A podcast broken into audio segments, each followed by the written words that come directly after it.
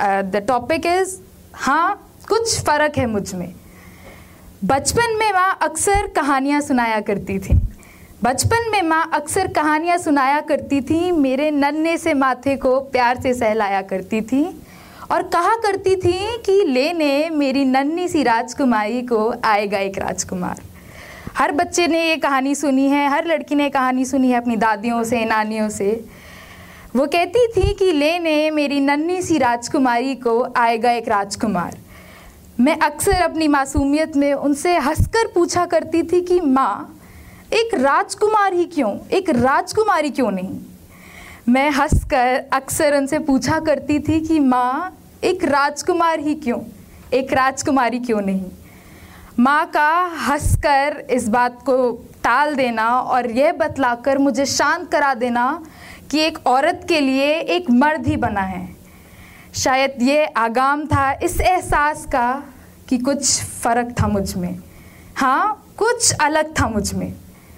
कुछ फ़र्क था मुझमें और उन बच्चियों में जो गुड्डे गुड़िए के खेल को ज़िंदगी माना करती थी। कुछ फ़र्क था मुझमें और उन लड़कियों में जो सफ़ेद घोड़े पे आए, एक शहज़ादे का इंतज़ार किया करती थी। हाँ कुछ फ़र्क था मुझमें और उन औरतों में जो अपनी गृहस्थी की सीढ़ी एक मर्द के साथ चलाया करती थी।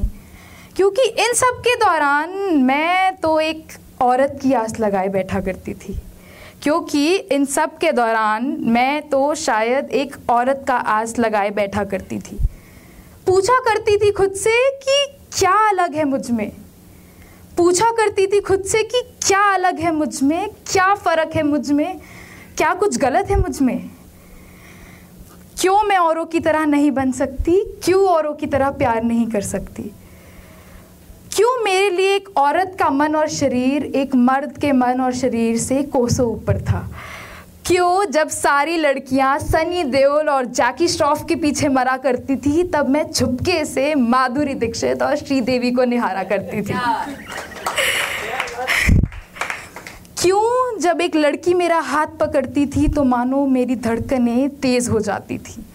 आखिर क्यों? आखिर क्यों? वक्त गुजरता गया और समझ आता गया कि हमारे समाज में एक मर्द का, एक मर्द को चाहना पाप है, एक औरत का, एक औरत को प्यार करना अभिशाप है। लेकिन जनाब, एक बात बोलना चाहती हूँ कि अगर ये गलत है अगर ये गलत है तो चाँद, सितारे, रोशनी, पहाड़ सब गलत हैं, क्योंकि हम सब का कारीगर तो वो एक ही है। अगर हम गलत हैं तो प्यार करना गलत है। अगर हम गलत हैं तो अपना साथी चुनना गलत है। अगर हम गलत हैं तो सांस लेना गलत है। अगर हम गलत हैं तो सांस लेना गलत है।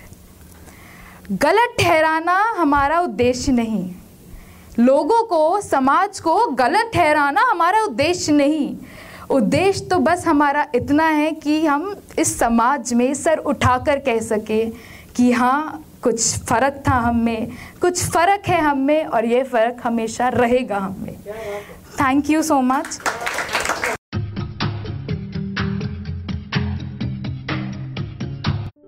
ये कविता योर वॉइस और हब हॉपर के द्वारा पेश की गई है।